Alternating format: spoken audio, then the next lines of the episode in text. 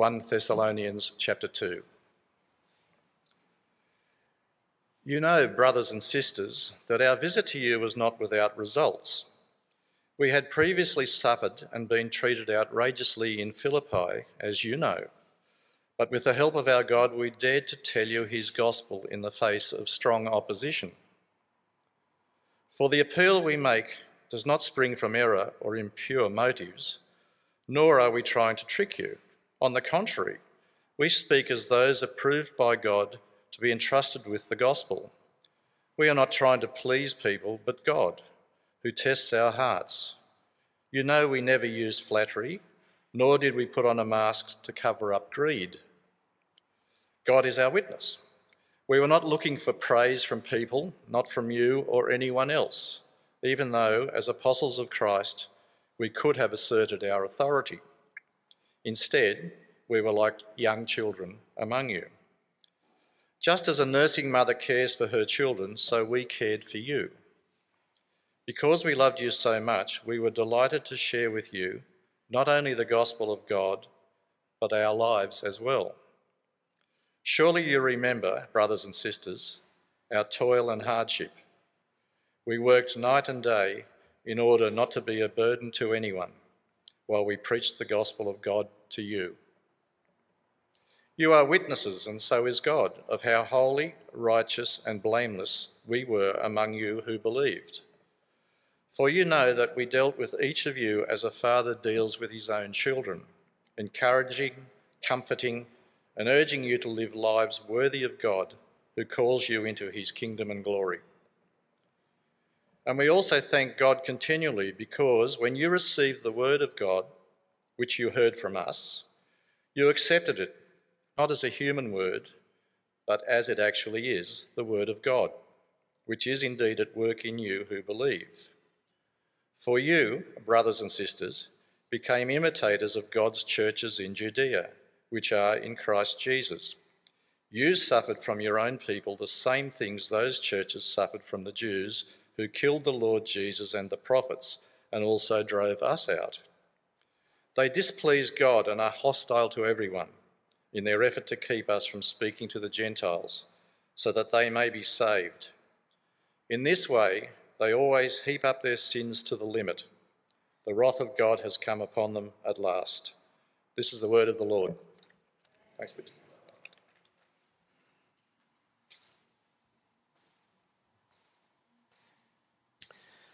Good morning, everyone. It's uh, good to be at church with you. My name's Prash. I'm the senior minister. Uh, if you haven't seen me, it, maybe because you came in the last couple of weeks, I've been away from Sunday mornings for two weeks. One for a holiday, one week for a holiday, and then the second week for the night church weekend away. So it's good to be back at church with you uh, this Sunday. Let me pray for us. Uh, or pray for myself at least, if none else. Heavenly Father, we do pray that your Holy Spirit would work in our hearts and minds this morning, presenting us with your word and making us more like Jesus. And we pray this in his name. Amen. Uh, this morning we continue a series started last week and continuing through this month uh, on the book of 1 Thessalonians. Uh, which is a, one of Paul's first letters written to the early church. And uh, it, we've titled it A Church for the Future because much of the book is shaped by the future that God has promised his people. And it's a question of what to expect from God's people in the present as a result.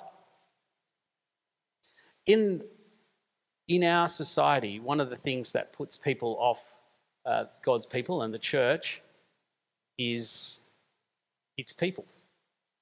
Uh, there, was an, uh, there was a survey presented by McCrindle uh, last year on the kind of the overview of the state of uh, people's attitude to faith in our country.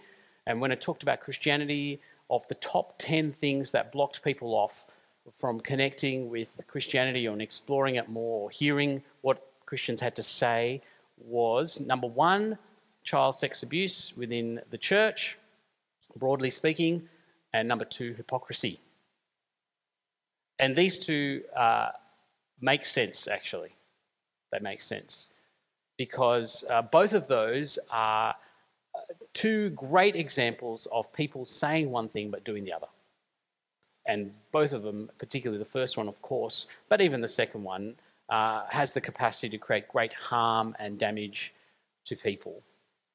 There is a, I guess, a prevailing opinion or attitude towards churches now, certainly from mainstream media and in the minds and hearts of a significant minority of people at least, that the church is filled with people and particularly leaders who do not reflect the things that they say.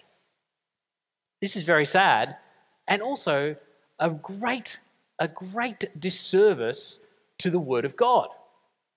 This morning, as we open the second chapter of 1 Thessalonians, what we actually find is Paul defending himself against the accusations that some of his detractors have made to the Thessalonians about his ministry and about him as a leader.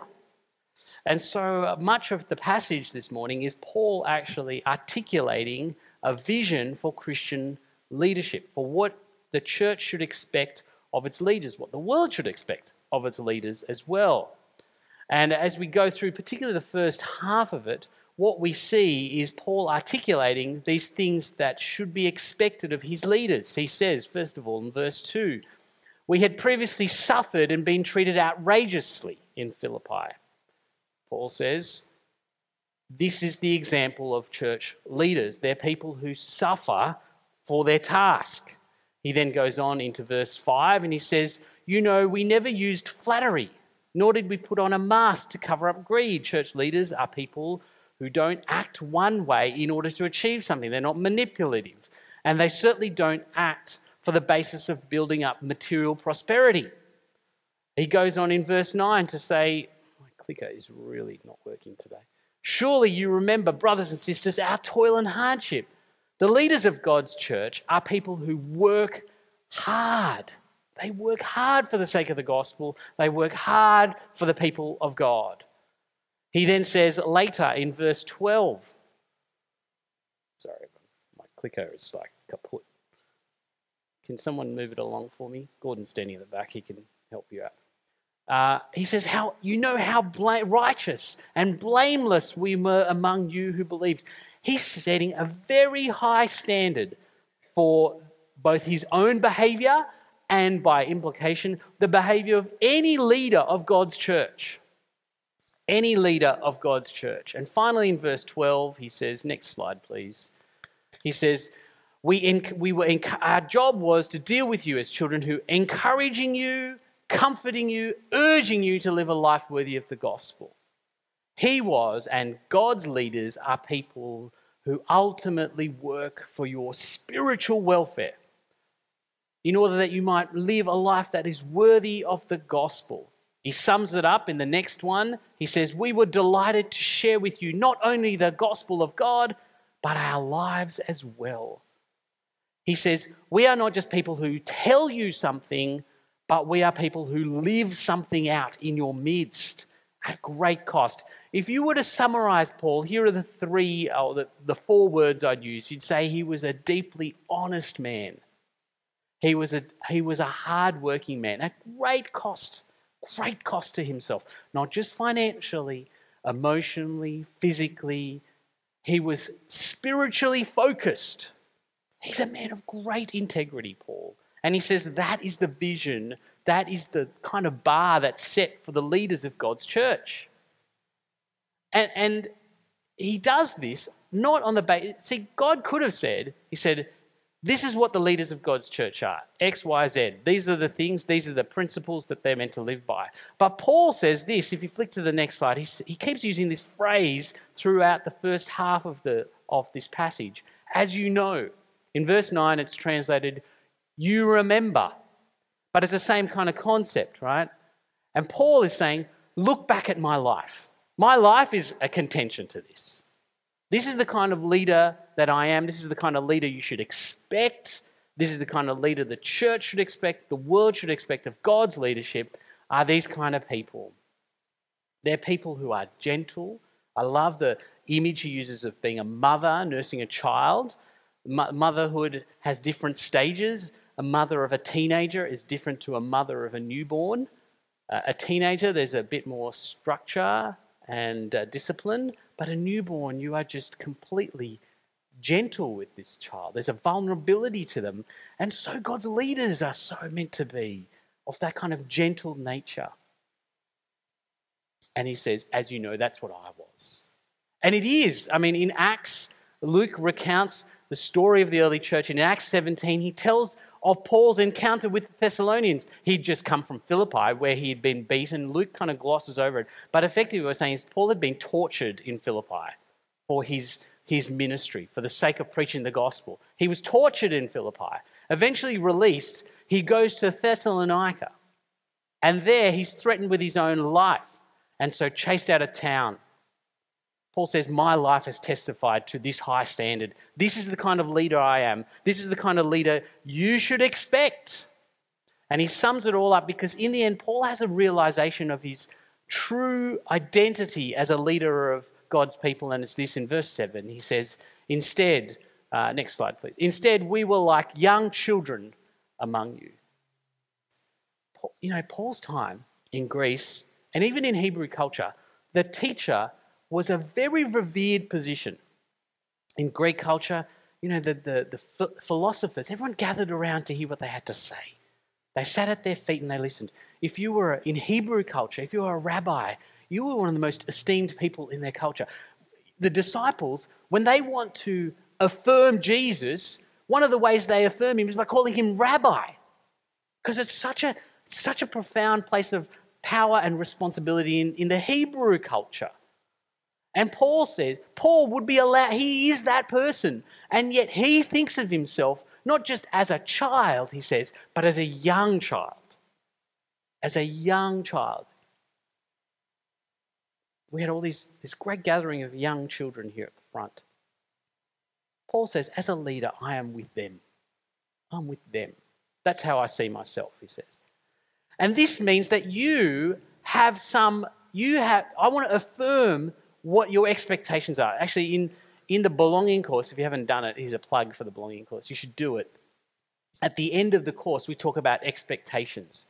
Expectations of, of members of the church, which we'll get to in a moment, but expectations of the leadership. What can you expect of your leaders? Now, of course, that means me. So everything I've said applies to me.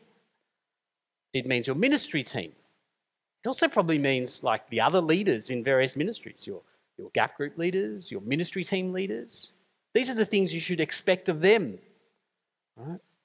And we have these expectations. And it's the, the church is not just about telling you what you need to do.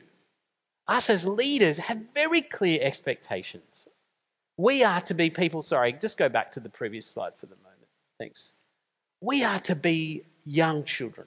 We're meant to be gentle. You, you have a right to expect that we will be hardworking. The church doesn't exist for us, it doesn't exist to give us a vocation, it doesn't exist to give us a calling or a purpose in life.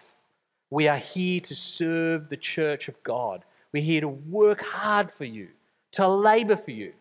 I, um, I think there is a trend now in ministry circles of young pastors, women and men, believing that going into ministry is an extension of their own kind of desires and life purpose, as if it's somehow meant to serve them. But the primary dynamic in Scripture is that we, I, am here to serve you, to work hard for you and for the gospel.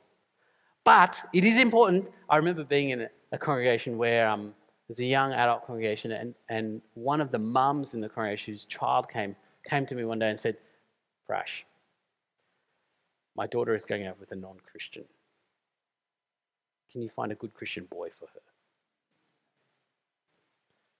I'm not in the dating business. Some of you will breathe a sigh of relief. I'm not in the dating business. I'm not in the, I'm not even really, actually, to be honest, I'm not in the relationship like establishing business. I'm not a social agency. That's not, that's not my job.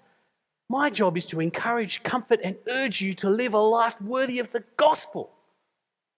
I'm here about stirring you to spiritual maturity, to be more like Christ, and I'm here to spend myself for you, to burn myself, not out, but sometimes close to it for you. To work very hard, to suffer for you, because that's what the calling is of God's leaders. It's actually what your ministry team is here for. They work very hard. Someone says, Oh, you work your team pretty hard. It's not my team, for starters. But they want to do that. Because that's actually what it is to serve God's church. And that's the standard that Paul's setting here. And it's what you should expect of those who serve you in leadership, whether it is your wardens, whether it's your parish council, whether it's your uh, gap group leaders, whether it's your ministry team leaders, whether it's your ministry team, whether it's me. It's what you should expect of us. Because actually, that's what it is to be someone of integrity in light of the gospel. That's what it is to be a real leader of, the, of God's church. But what's interesting is that's not where Paul stops. Because a church that has integrity, that's led by people of integrity, is a church that reflects those leaders. Paul will say in another part of his writings, imitate me as I imitate Christ. There is an imitation here, and you see it even in this passage, because the second half of it, he switches from his ministry to what the Thessalonians are doing. And I mean, the Thessalonians are, are really a very vibrant church in New Testament times. And they are a church that has a great level of integrity. And this is what Paul rejoices over. Because he says the church, you see, uh, and this is the next slide, thanks, Wilson. The church has expectations too. It is not just to expect something of its leaders, but of them. And I think you could summarize these expectations with three S's. First of all, to suffer. Sorry, first of all, to submit. Second, to suffer. And third, to speak to submit, to suffer, and to speak. So, in verse 13, sorry, because I don't have control of my slides this morning, verse 13, it says, Paul's, Paul affirms them because he says, uh, We thank God continually for you. When you received the word of God, which you heard from us, you accepted it not as a human word, but as it actually is the word of God. You see what they're doing there? they are not just saying, and there is a tendency in our society to say, oh, we expect our leaders to be servant hearted, but we will stand in judgment of them. Right? If our Prime Minister doesn't fulfill our, our agenda, we stand in judgment of them. But not in the church, interestingly. Your churches are to serve you, but the requirement of God's people is also to submit to their teaching to the extent that it is the Word of God. And that's what the Thessalonians do. They don't receive Paul's teaching as a word of man, they receive it with the authority that it comes with because it's the word of God, it's the gospel. And so they willingly submit to Paul. Secondly, verse 14, he says, uh, next slide, please. He says, You suffered from your own people the same things those churches suffered. See, it's not just that Paul or that the other uh, apostles or the leaders of the church will suffer for taking on the mantle of being leaders, it's that God's people as a whole will suffer. They will willingly suffer for the gospel at times. They will endure hardship. And that's what the Thessalonians did. You know, you want to be a person of integrity as a Christian. You can't live a life without suffering. You want to be a person of integrity? You can't live a life without suffering. You can't live an easy life and be a person of integrity. You can't do it. You can live an easy life, but you can't have integrity. Not if you're a Christian. The reoccurring theme of the New Testament is it will be hard to follow Jesus in this day and age. It will be. Anyone told you differently? They lied to you. Thirdly, he says, one of the reasons they suffer is because they are constantly, verse 16, next slide, please, Wilson.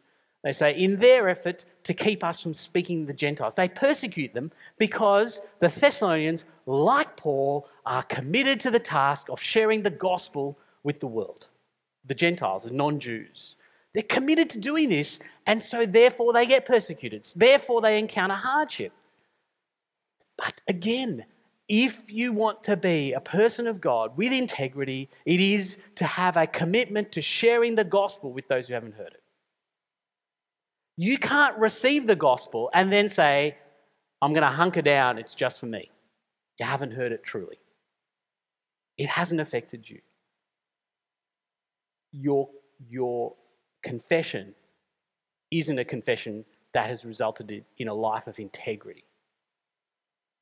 And so, actually, it, this is a very challenging passage for, for me to read as a leader, but it's also a challenging passage for us to read just as members of God's church. We're called to submit, we're called to suffer, we're called to speak the gospel. That's what it looks like to be a church. And you know what? Doesn't the world need a church that has great integrity? Isn't it great? Wouldn't it be great if instead of them saying, oh, the church is meant to be generous, but it's really just filled with rich people? Wouldn't it be great if they said, the church is, instead of the church saying, it's meant to be open, but actually I feel like I'm never welcome? Wouldn't it be better actually if they said, that is a place of deep generosity? That's a place of ready welcome. That's a place of people who are willing to stand for what they believe in, even though it costs them. That's a picture of a church of great integrity. That's a church for the future. That's a church for the future.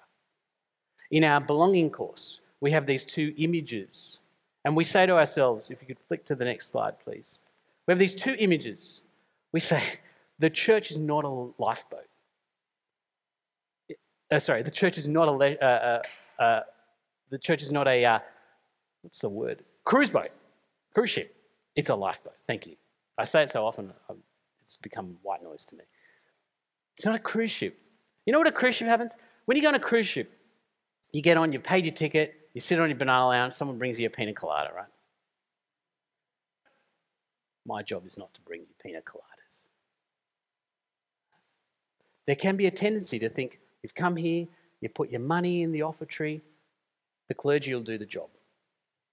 But what Paul is articulating here is a very clear partnership between those who might be paid to do ministry and those who just are meant to live out the gospel in their life. Between himself and the Thessalonians. A very clear partnership. Because the constant vision of the scriptures is that we are better together in the task that God has given us. It is not enough to simply pay for someone to do ministry and therefore wash your hands of it. It is not enough to pay for a minister so that they will curate an experience of church that suits you. It is to live with integrity, is to invest in gospel ministry for the sake of other people, for the glory of God. And that's why we say it's a lifeboat, because I'm in the boat with you as someone who's been pulled out of the ocean. And there is no space in the lifeboat for someone to kick back and say, hey, let me know when we get to dry ground. We're all in this together. And that's the vision that Paul's painting. And I think when people encounter churches, and there's a lot of people who really understand this at St. Stephen's, and it is really interesting when we have people visit our church, they often comment not on the preaching. They don't comment on the quality of the staff immediately. What they comment on is the welcome and the hospitality and the care and the ministry of God's people. That is what a vibrant church in Paul's mind is. Now, if you're new and you're still kind of getting your head around this, welcome to St. Stephen's. But see the vision of the church that God is curating for himself. This place where there's this great partnership both between the leadership and between the people of God. And both live with integrity. Live with integrity. Of course, to talk about integrity is very inspiring. To live it out is a whole other thing. It's one thing to say, yeah, I want to be a person of integrity. I like that. I like that vision of myself. I want to be that. But actually, to be someone who's got integrity is a whole other thing. It's very, very difficult. And Paul gives us a couple of reasons why in his passage. He negates a couple of things and it's out of actually negating these things that he can live his life of integrity. He can do his ministry of integrity. Look what he says in verse 4 and verse 6. First of all, he says in verse 4, we're not trying to please people but God. It's the verse that people used. We're not trying to please people but God. And then, in case we missed it, or the Thessalonians missed it in the first place, he repeats it again in a slightly different way. Verse 6, he says, We're not looking for the praise from people. You see, the thing that seems to subvert us in integrity is the voice of other people. It's the praise of people. It's, it's only when Paul can become almost deaf to the, to the praise of others that he can actually live with integrity. And this is, this is very important. As a leader, you know what? Pastors live for the praise of their people. Pastors live for the praise of their people. Most of us. Most of us live to be praised by people. Here's what one author says. He writes in his book Church leaders, next slide please, church leaders, specifically paid church leaders, are also prone to worship human approval because our job security is intricately tied to it. If our congregations love us, our jobs are secure. If not, we may be on our way out. There's something sobering but true about that. Pastors uh, have to hear God's word. We, as his leaders, have to hear this. We have, we, we have the tendency to live for the praise of the people of God. It's, it's interesting. It's not just a New Testament thing. In the Old Testament, Jeremiah says what makes a false prophet is someone who says peace, peace, when God's word to Jerusalem at the time is judgment. It's easier to say peace. It's easy to flatter, says Paul. It's easy to just puff people up. You're great. You're fine. You're doing good. How great are you? But sometimes the challenge is to bring the word of God to people which challenges. And if we are listening to the word of women and men, then we are less likely to, to speak the word of God. But it's not just pastors, it's also just everyday Christians. Because what Paul is saying here is that there are voices both inside and outside the church. And those voices, if we hear them too loudly, they will distract us from a life of integrity. Uh, next slide, please. Outside, you know, the praise of people is what kills evangelism. It's what kills your ability to share your faith with other people, the praise of people. I don't think there's anything more toxic to sharing your faith than the opinion of other people, especially in Australia, because we don't have like anti um, conversion laws yet in our country. So, really, the only thing that's often stopping us from sharing our faith is the opinion of someone else. Rico Tice, maybe you know him. He's an English um, theologian, minister. He used to be um, a uh, rugby union player for England before they were good. Um, and he became a minister when he became a Christian. He is like a he is a full-on evangelist. If you've ever done the Hope Explored course, he's the guy who's the, the face of the Hope Explored course or Christianity Explored. He's the same guy. Okay, this is a real evangelist. Evangelism runs through his blood. But he retells in his book on evangelism this moment when his grandmother is sick and she's not a believer. She's on her deathbed. And he has the opportunity to share his faith with her. And you know what? He doesn't. He doesn't do it. And he, and he writes this very, uh, this very helpful introspection in his book. If you wouldn't mind flicking across the next slide, he says, why didn't I tell her about Christ? I've come to realize that I was afraid of what she'd say. And I was afraid of what my family would say because I knew they'd think it was inappropriate and unhelpful. You know, the people, sometimes the people you, you care about most are the people you find it hardest to share your faith with.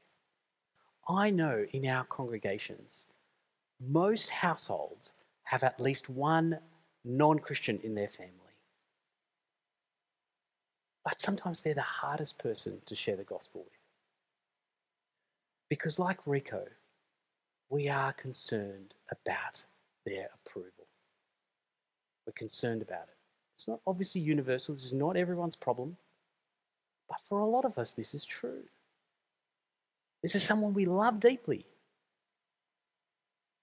We are someone who believes that the gospel is the only way to be right with God. And yet we can't cross that divide, can we? Because the approval of other people is so strong and it kills evangelism. But it's not just the approval of the words outside, it's also the approval, interestingly, of words inside our church. Next slide, please. You know, the words outside might say, my way is best, don't tell me what to do, or there's no right way, you know, like don't be intolerant, etc. That's, that's the stuff that might kill evangelism. But actually, interestingly, inside the church can kill your integrity as well. You know, words like how kind you are, how servant hearted, how generous you are, those things can kill your integrity. So you can come to church just to get people to say that to you. You can be generous just to get people to say that to you. You can serve just to get people to say that to you. On the outside, you look kind. You look generous. On the inside, you're selfish. Paul says, We don't come to you with impure motives. Motives matter, people. And you might have come to St. Stephen's your whole life, but deep down, your motive has always been about yourself. And that, I have to say, you, is not a life of integrity. It's not a life of integrity. And you'll be kidding all of us. We won't be able to see it. I don't know who it is, but God does. And Paul says, he wants God wants people of integrity, right? And what you do on the outside has to cohere with what's happening on the inside. It's really interesting, isn't it? If you flick to the next slide, there's a bunch of questions here. Whose approval do I crave most? Whose praise am I most desperate not to lose? In whose presence do I fear most being shamed? Which relationship is most precious to you or to me? I wonder how you'd answer those things individually. Here's my insight for you. Whoever's name or identity is the answer to those questions is probably the most likely person to kill your integrity.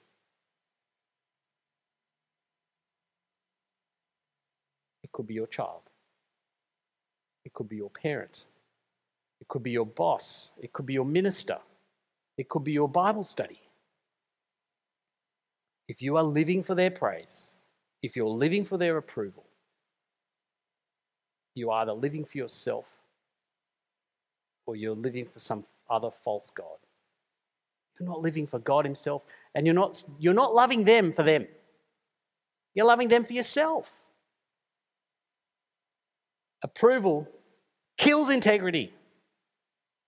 The word of man or woman, the word of your family, the word of your peers, it will kill your integrity as a Christian. But here is the, here is the good news there is another way to do life, there is another way to do it. Here's what Paul says, because this is how he does a life of integrity. Verse 4, next slide. He says, On the contrary, we speak as those approved by God. See, the way you do integrity is you will find your approval not from the word of the world or from your sibling or your neighbor or your child, you find your approval from God. Paul has deep roots in the gospel. And the gospel is this great affirmation, proclamation, declaration that in Jesus Christ you have the opportunity to be approved by God, to be approved by Him. And only if you know that will you ever be able to live a life of integrity. Otherwise, you're faking it. You might kid me, but you won't kid God. But here's what he says approval means something. There's two things. First of all, it means the glory, and second, it means the grace. Look at what he says in verse 12. He says that part of his task is to urge them to live lives worthy of God. Who is God? He's the one who calls them into his kingdom and his glory. See, the gospel is the story, is the declaration, is the news that God is calling you to share his glory. To share his glory. I've been watching on Netflix the um, documentary about David Beckham, and there's this point where they tell the story of Beckham takes his team, LA Galaxy, to the White House. They get invited because they win the competition, and there's the president, President Obama, but what really struck me about this, there's David Beckham, probably like second or third best, wealthiest footballer in the world at the time. He's, he's, he's kind of very important to the whole presentation. But there's one person who's far more important, and it's the President of the United States. And he is up the front, and David Beckham is up the back, and none of the two shall meet. There's never a moment where Beckham comes and stands next to him and they kind of chat together. It's always the president who's the main, the main guy. God says that's always how it operates, right? Presidents don't share their glory, but God says, I'm going to share my glory with you. I'm going to invite you up onto the stage with me. And you're going to share it with me. Even though you don't deserve it, you're going to get it. That's what I've called you into. I've called you, the Thessalonians, I've called you, St. Stephen's, to share my glory. But the gospel is more than you just it's, it's the way you get to share his glory. Paul says the reason that the Thessalonians suffer is verse 15 because ultimately Jesus first suffered. And it's a reminder that the source of the gospel is the suffering of Christ. We are assured that we will share the glory of God because Christ gave up that glory. Because in the cross, Jesus went to it and died as a man without any approval from God or man. See, when he goes to the cross, God doesn't even look at Jesus at that moment and say, Oh, look at him. At least he's doing my will. At that moment, there is no answer to Jesus when he calls out because he is bearing the sin of the whole world, including yours, including mine. But when you understand that, that is the doorway to full assurance that God loves you, that He treasures you, that He, he, like, he likes you. Jesus says, Those who are mine, I call friends, not colleagues, not servants, but friends primarily. He treasures you. He wants you next to Him. He wants you to bask in His glory, for His radiance to shine on you. Such is your approval. Such is your value in his eyes. And that's all that Paul needs. In the end, that's all he needs for him to step out. And you know, ministry, the church built on the approval of the gospel, is not without effect. What does he say in verse 1? We came to you, and our ministry was not without results. People who hear the gospel for what it really is are changed, transformed renewed. They are freed from the power of other people's words. Let me pray for us. Heavenly Father, we thank you for the good news of Jesus. And we pray that your Holy Spirit would give us a rich and deep understanding of the approval we find because Christ suffered for us. In Jesus' name, amen.